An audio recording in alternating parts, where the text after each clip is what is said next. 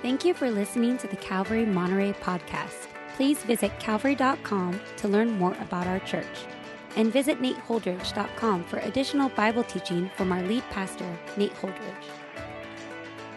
Teaching today is our lead pastor, Nate Holdridge. All right, church, welcome. So great to be with you on yet another Sunday. And here I am in the church sanctuary with a few of my friends, getting ready to get into the Word uh, today. If you take out your Bibles, we're in Mark chapter 11, and we'll actually shift into chapter 12 uh, this morning uh, as well. So, Mark chapter 11, if you turn there uh, in your Bibles. And I did want to acknowledge the mug on the stage here. Some of you are happy that I have a Christmas mug out already on November 10th. Others of you are sad about that. And for you, I would just say it's just a red house with a tree and some snow. Who said it's a Christmas mug? But I'm looking forward to Christmas. Uh, hey, I wanted to mention to you that in our Tuesday night teaching this week, Pastor Josh Shively is going to be sharing the word, so you can grab that on Tuesday starting at noon. And then I also wanted to let you know that we finished together last week the book of Genesis. So, all 50 chapters. So, if you'd like to go back and listen to the completion of that Genesis study or just get started with it afresh, we've just finished together the book of Genesis and we'll be moving into the book of Exodus next week after Pastor Josh uh, teaches. Uh, we're recording this on Thursday, and obviously we had our presidential election this last week, so we're sitting here in the sanctuary uncertain about who is declared uh, president. We're, of course, watching the news and all of that and are following all of the headlines, so who knows where things will be by the time this uh, airs. It seems that things are set for some kind of court battle and all of that. So we're praying for our nation, but we know no matter what, the Lord is on the throne. And for that, I actually have a message. I didn't plan on this being the theme or the title or the subject of this week's teaching, but in God's providence, it's just where we are in the Gospel of Mark. And the title of my message is On Whom Should I Build My Life? On Whom Should I Build My Life? And every believer, of course, understands that we're not going to build our lives on any presidential candidate, but we want to build our lives on Jesus Christ. And I think this text helps us to a greater degree understand why. And the first thing that we're going to see in this passage today is this number one, Jesus came with heaven's authority. Jesus came with heaven's authority. Let's start reading the episode together, starting in verse 27. It says, And they came again to Jerusalem, and as he was walking in the temple, the chief priests and the scribes and the elders came to him.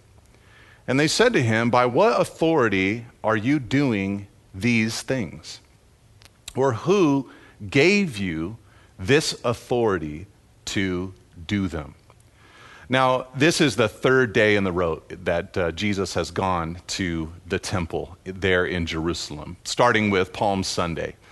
And here, a group of religious leaders come to him uh, chief priests, scribes, and elders, it says in verse 27, were there. Uh, these were likely members of a group called the Sanhedrin.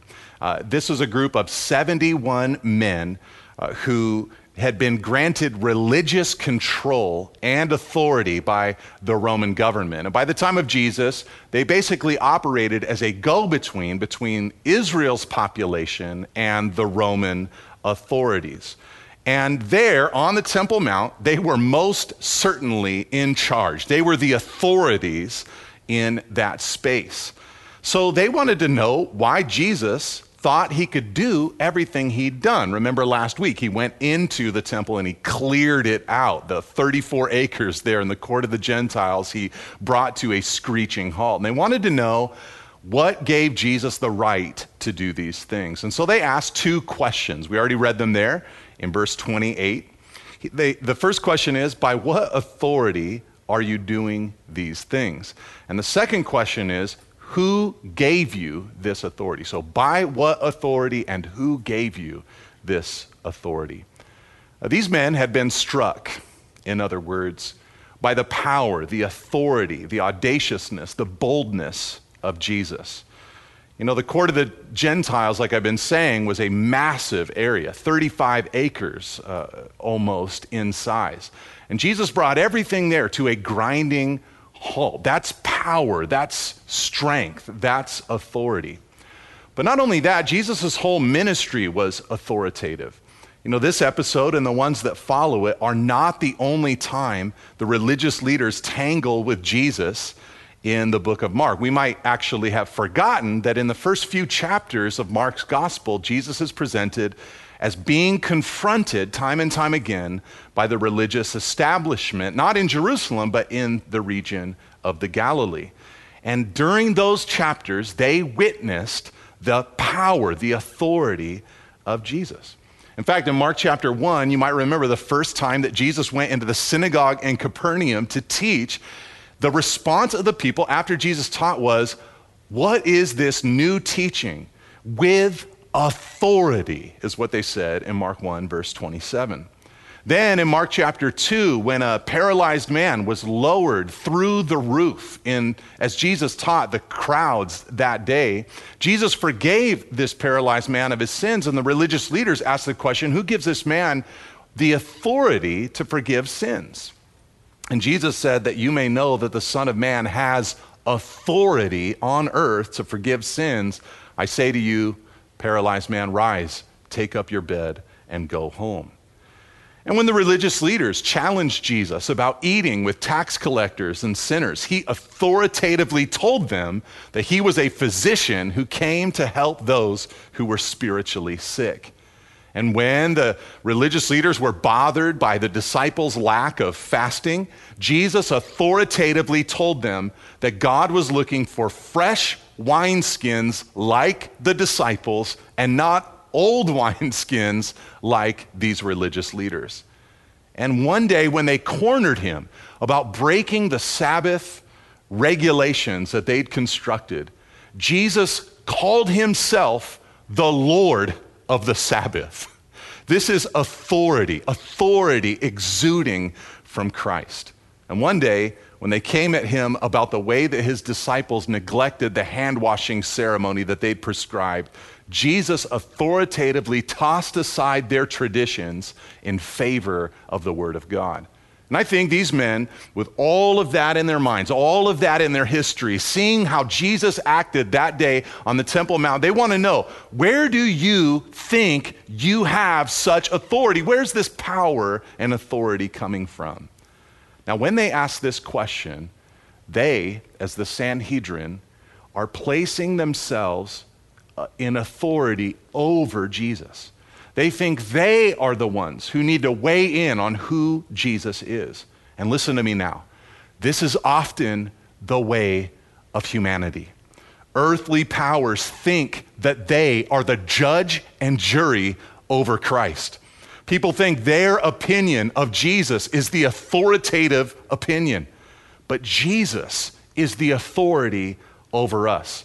In places like Colossians chapter 1, we learn that Jesus' rightful place is always in the first position, supreme, preeminent over everything. And so Jesus needs to do something to flip things back into their proper order. So let's read of his response in verse 29. It says, Jesus said to them, I will, t- I will ask you one question. Answer me and I will tell you by what authority I do these things. Was the baptism of John from heaven or from man? Answer me. Now, when Jesus asked this question, was the baptism of John from heaven or from man? He was rightfully placing himself above the Sanhedrin, you know, above these religious leaders. They thought that they had the right to come in and interrogate Jesus, but he's superior in every way. And so now he questions them. Now, Jesus wasn't trying to dodge their question. You know, that he wasn't changing the subject, you know, like, oh, John the Baptist. No, he's not doing that. He's not giving a disjointed reply. This question had everything to do with their question. You see, they wanted to know where Jesus got his authority. Same place John got his authority. And how had they treated John? What did they think of John? Was John's authority from heaven or from man? Was John fashioned and sent by God, Or was he made by man's hype and enthusiasm? Were people just excited about him?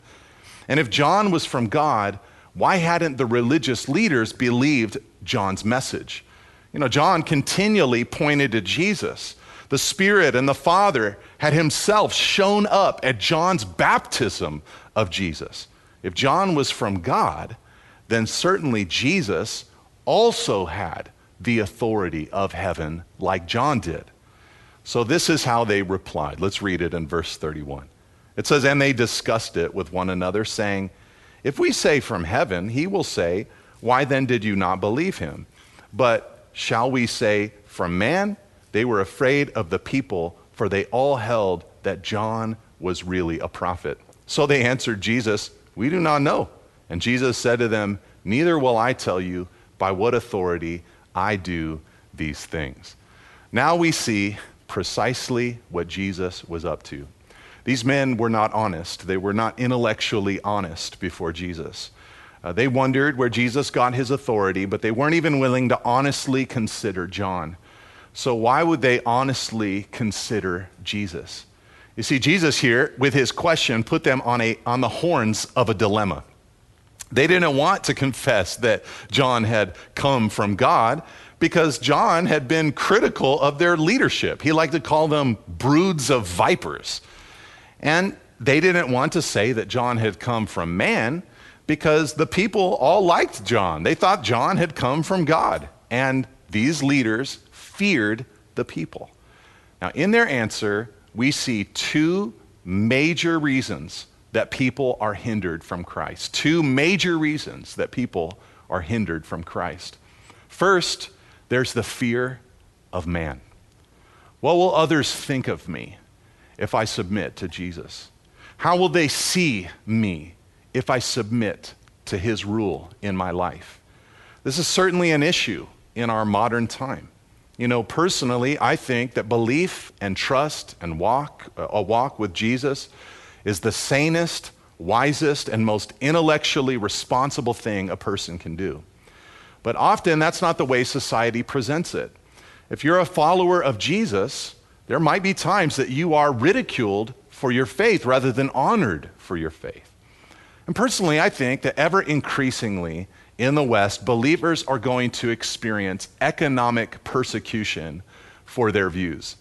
You know, if you're ever overlooked for a promotion because of your faith, or you're not hired in the first place because your Instagram shows that you're one of those church going people, uh, then you're experiencing a bit of that economic persecution. And if that ever happens to you, you need to know that you're not the first person, the first group of believers to ever go through that kind of experience. In Hebrews chapter 10, verse 34, speaking of the wave of persecution those believers were going through, the author said, You joyfully accepted the plundering of your property, since you knew that you yourselves had a better possession and an abiding one. There was a season where their property was actually being plundered because they were Christians, and they did it with joy. Now, it's actually in that context, Hebrews 10, uh, verse 34, that Hebrews also tells us not to neglect the meeting together of the saints in Hebrews 10 25. In other words, because endurance for Jesus is hard, and because persecution is real, and because the church can go through waves of disfavor in their societies, it is good to fight for the gathering. You know, in a church building, in a house, watching church gatherings with other believers that you know and love, in the catacombs, on Zoom, under a tent Meeting with believers is a way to endure increasing hostility towards the faith. I think any teenager that's watching today knows exactly what I'm talking about. Many of you have endured the subtle or not so subtle insinuation that Christians are bigoted, prejudiced, intellectually dull people. And this fear of others, what will they think of me, often keeps people from considering Jesus. These religious leaders had that fear of man. But a second reason these men show us that people are hindered from Christ is this it's the unwillingness to lose power. Unwillingness to lose power. The religious leaders, they had authority. John had rebuked them, so had Jesus. But they weren't willing to cede any of their authority to Christ. Instead, they clung to the small semblance of power they thought they had.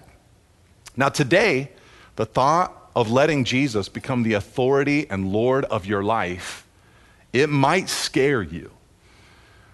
But I assure you, it should not. It's living without Jesus' good and gracious and merciful and powerful leadership that should scare you. It's self leadership and self expression that should scare you. It's personal empowerment that should scare you. Instead, you should hand the reins of your life over to Jesus. So don't fear others and don't fear the loss of power. Others cannot affect your soul, and personal power cannot get you joy and peace. Instead, be honest, declare the lordship and authority of Christ, and submit to him. So that's our first section, thinking about the authority of Jesus. Well, let's look at a second thing today about Jesus. Number two, Jesus is the pinnacle of revelation. Jesus is the pinnacle of revelation, not the book of Revelation, though he is that, uh, but he's the pinnacle of God's revelation over the years. Let me show you what I mean from this next section in chapter 12. Starting in verse 1, it says, And Jesus began to speak to them in parables. He started his parable by saying, A man planted a vineyard and put a fence around it and dug a pit for the winepress and built a tower and leased it to tenants and went into another country. All right, we'll stop right there in this new parable that Jesus told. Here, Jesus kept the conversation going with the members of the Sanhedrin there on the Temple Mount. Uh, he started now teaching them in parables. And Mark only gives us one of those parables, the one right here in verse 1 through 12. Uh, Mark tells us this story was centered around, verse 1, a man who built a vineyard, planted a vineyard. Now, this man must have expected uh, a lot of grapes and a lot of wine to come from this vineyard because he put a fence around the property, he dug out a pit for a wine press, and he even built a tower in the midst of this vineyard. This vineyard was meant to be successful, it was meant to succeed. It was just basically meant to grow a lot of grapes, it was supposed to be really fruitful. Now, we read that and it might not strike us as all that significant, but let me tell you this these religious leaders would have recognized this vineyard right away because the prophet Isaiah had written about such a place. In Isaiah chapter 5, God spoke about a vineyard just like this one. Then in Isaiah 5, it says that God had been the one to plant the vineyard. And the vineyard in Isaiah 5 was Israel itself. He was looking for them to produce fruit, and he had given them ideal conditions to do so spiritual fruit unto God. But it says in Isaiah 5, verse 2, that instead of yielding grapes, they yielded wild grapes, the kinds of grapes that were unusable to the master, unusable to God. And in the prophecy of Isaiah, God then came in and destroyed the vineyard. But I want you to hang on to that thought for a second because that's where Jesus' parable is actually going to turn in a different direction. So just remember that for a moment. In Isaiah, God destroyed the vineyard, but he's going to do something different in this parable. But before moving on in this parable into verse 2, I think we can learn a little bit about God just from verse 1. He's presented in Isaiah and here in this parable as the one who plants a choice vineyard. It's a place of opportunity. Under the conditions that God established, fruit can grow. Now, this parable, like I said, it most strongly will tell us the story of Israel's past, especially of religious factions that rejected God and rejected the prophets over the years. Now, Jesus had just talked about this fruitlessness in the temple when he said, It's written, My house shall be called a house of prayer for all nations, but you have made it a den of robbers. They were fruitless, like the fig tree was fruitless, and so they were cursed by Jesus in a sense. So, this is about Israel, this parable. But in a sense, this parable is also the story of human history. You see, God started creation by building a garden. We were meant to flourish in that garden. But because we ignored his word, his message, his messengers and continue to ignore his word in many respects, destruction came and destruction comes. As his church, we need to allow Jesus to reverse this in our lives. Understanding that the Spirit now lives inside of us so we can learn His Word, adhere to the message, and live by His statutes and watch Him produce fruit from our lives. After all, God, the one who built this vineyard that had everything it needed for success, has also given us everything needed for fruit bearing. Listen to this from 2 Peter chapter 1 verse 3. God is described like this. His divine power has given us everything required for life and godliness through the knowledge of him who called us by his own glory and goodness. God, He is good. And He's built the vineyard out for His people. He's given us everything we need for life and godliness. Conditions for fruit are good with God's people. Okay, but let's go on in the parable and see what happens next. It says in verse 2 when the season came, he sent a servant to the tenants to get from them some of the fruit of the vineyard. And they took him and beat him and sent him away empty handed. Again, he sent to them another servant, and they struck him on the head and treated him shamefully. And he sent another, and him they killed. And so with many others, some they beat, and some they killed. All right, the servants here in this parable, they're all representative of God's servants, God's prophets, God's messengers. In fact, in the Old Testament, the title servant is often given to God's key people, God's key messengers. Men like Moses and David and Aaron were called servants of the Lord.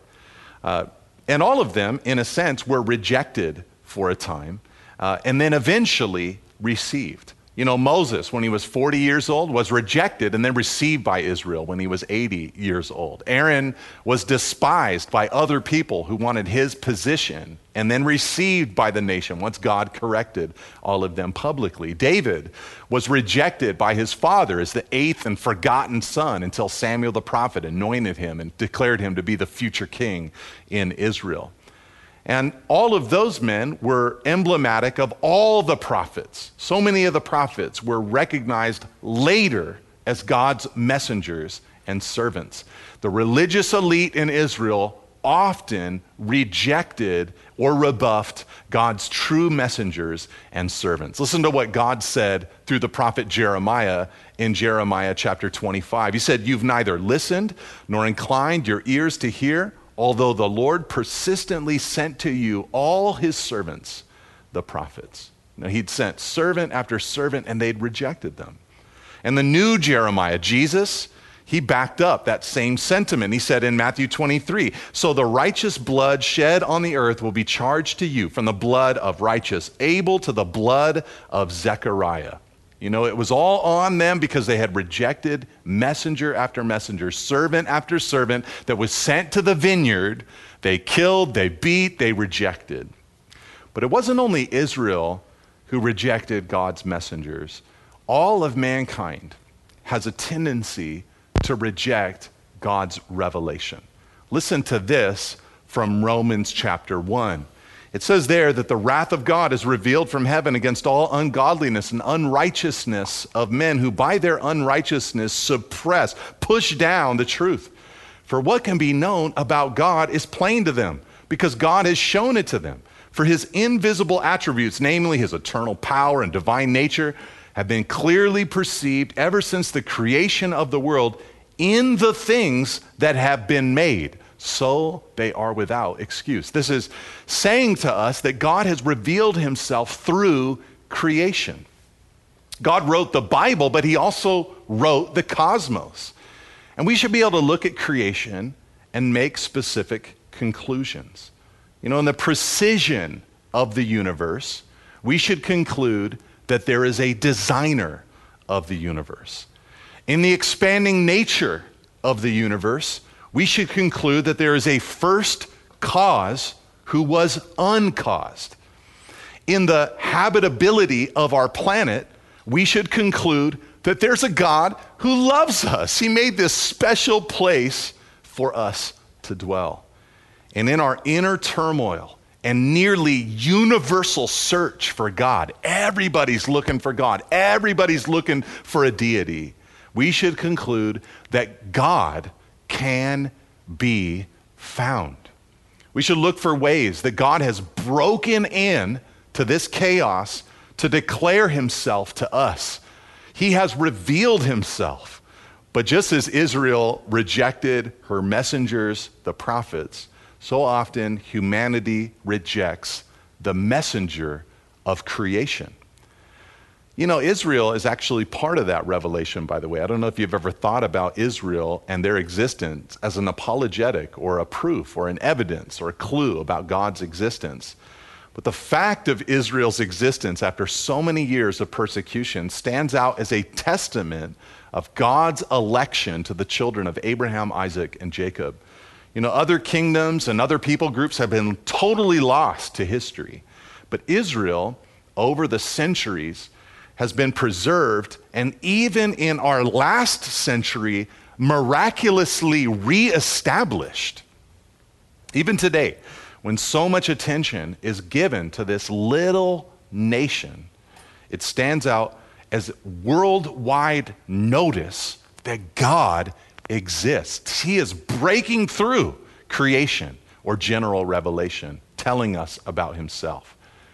And that's what he does servant after servant, communicating with humanity. There's another couple of things we should learn about God, though, from this part of the parable, and it's simply this we have to learn that God is patient. You know, He sent Israel servant after servant, He sends humanity servant after servant. He communicates Himself over and over again.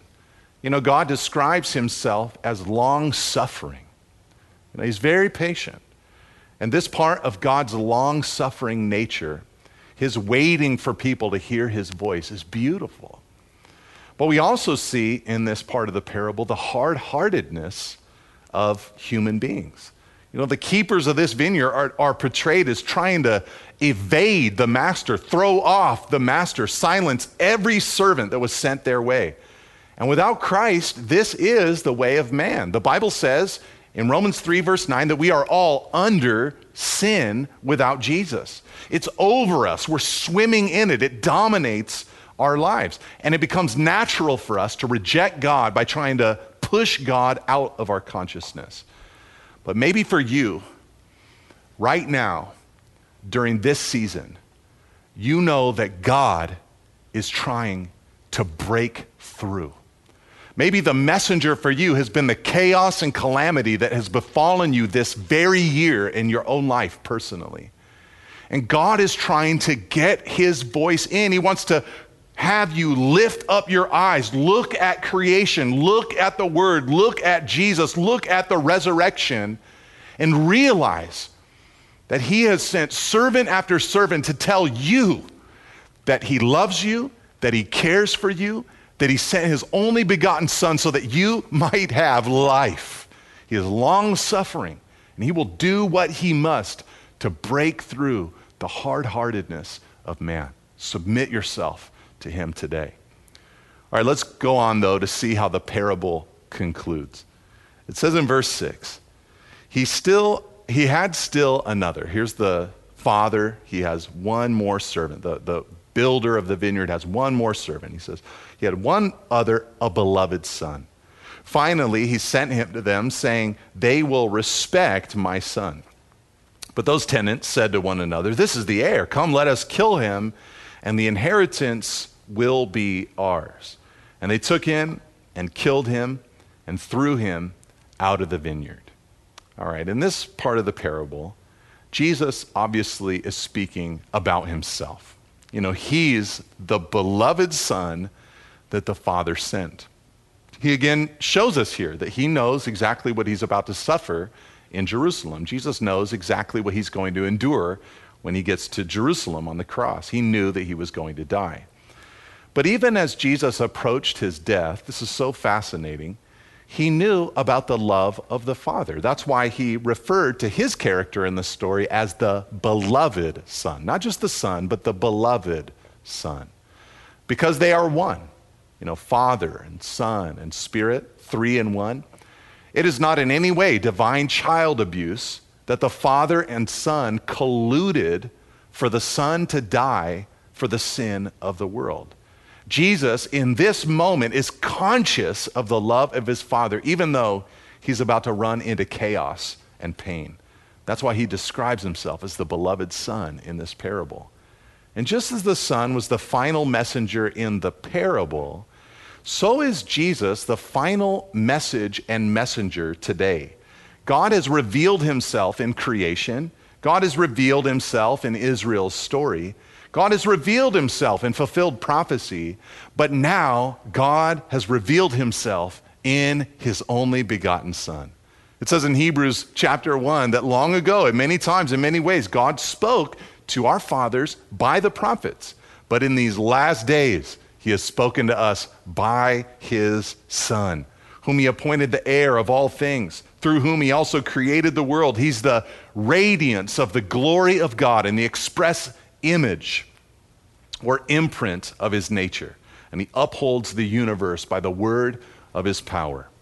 This is Jesus. He is the ultimate in God's revelation. The last messenger has come, and still we preach him today. So that's why I said in this second section, Jesus is the pinnacle of revelation.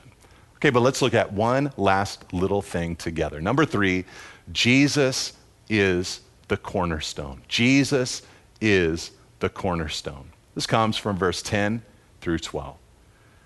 The parable concluded like this verse 9 What will the owner of the vineyard do? Jesus asked.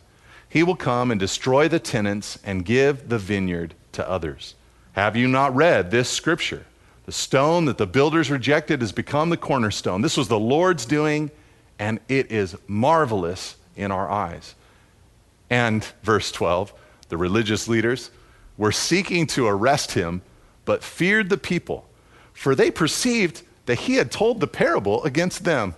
So they left him and went away. All right, this is where the whole parable takes a turn. Remember, I told you about Isaiah 5, how God destroyed the vineyard in that parable?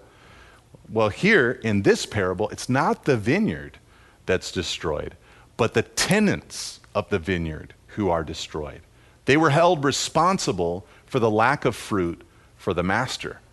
Now, the religious leaders, it says in verse 12, we already read it, they realized or perceived that Jesus told the parable against them. And they were not super stoked to have this parable told about them. They wanted to arrest Jesus, but they feared the people, so they had to wait for a private time in the Garden of Gethsemane to arrest him. But what the parable showed is that God would eventually hold them accountable for what they had done. God would judge them. And you know, as much as we've learned in this parable that God is patient, that God is long suffering, and that God is good and creates a good environment for us to bear fruit unto Him, this parable does also show us that God is just and that He is one who will execute justice and judgment. This is another thing that we learn about God in this little story. You know, we should not misinterpret, in other words, the long suffering nature of God as his permission to live however we want. Eventually, justice must be served, judgment must arrive. God will deal with all sin. Because of his holiness, he must, he cannot overlook it. But we shouldn't be too alarmed by that either, because though he must judge, it was the last messenger, the sent and beloved Son in the story, that makes the way for mercy and grace. You know, in the story, it's the last son he's sent, they kill him. But the death of Jesus is the very thing that unleashes the possibility of God's grace and mercy in the first place. So God will judge, but first he released his judgment into his son. Don't reject him. He's your gift. Believing in him can gain you the righteousness of God. Now, as Jesus closed out his parable, uh, you noticed in verse 10 and 11 that he quoted from a psalm.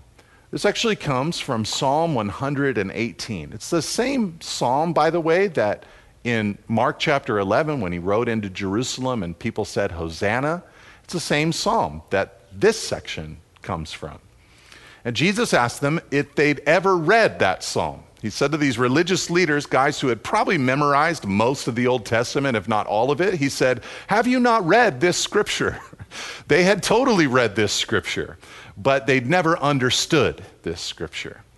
In the psalm, there's basically a little lyric about a stone that arrived at a construction site. The builders looked at the stone and they didn't want it. They sent it away. They, they thought it has no purpose. We don't need this stone. Then the time came for them to set the cornerstone. I don't know a lot about building, but I know that that's an important piece. Uh, the whole wall, the whole structure will be straight if you have the right cornerstone. It's foundational in a sense. And they looked around this construction site for the cornerstone and they couldn't find it. And they realized that they'd accidentally rejected it. It was back in the quarry. And so they went there and they got the cornerstone. The rejected stone became the cornerstone. Now, Jesus quotes this little lyric to help them understand what was happening in that moment. The Son had come. They didn't know that he was the all important Son of God, the Christ Messiah, so they rejected him. But he was actually the most important part of the new structure that he was building. He is the chief cornerstone. Now, the Bible teaches that one day everybody will recognize that Jesus is who Jesus is. They'll recognize him as the Son of God and God the Son. We learn this from places like Philippians 2, verse 8 through 11. Every knee will bow, every tongue will confess. But for many, this recognition will be too late to have any positive effect on their lives. But at that moment, the chief cornerstone will be revealed to everyone. Oh, we rejected the most important piece. It's Jesus. Now, if Jesus is the cornerstone, with the scriptures being the foundation, the apostles and prophets that Jesus, you know, builds his house upon, then we should be people who build our lives off of him and his word. In other words, Jesus is the most important part of the new people of God. It says in 1 Peter 2, verse 4 and 5, as you come to him as a living stone rejected by men, but in the sight of God, chosen and precious, you yourselves, like living stones, are being built up as a spiritual house to be a holy priesthood, to offer spiritual sacrifices acceptable to God through Jesus Christ. In other words, Jesus invented a new humanity called the church. And if we said any other person, any other philosophy, any other ambition, or any other goal in the cornerstone position, the church will die a slow death from within. We must allow Christ to be the central piece, the one who keeps us in line and true. His gospel is good, and we must never waver from its glory. Let's continue to pursue him, to allow him the authority and the preeminence he rightly deserves. So, on whom should I build my life? I should build my life upon Jesus. God bless you, church. Have a wonderful week. May God bless you wherever you are and whatever you do this week. Thank you for listening. If you would like more teachings and information about Calvary Monterey, please visit calvary.com. You can also find books, teachings through the Bible, and articles from our lead pastor at nateholdridge.com. Thanks again for tuning in. See you next week.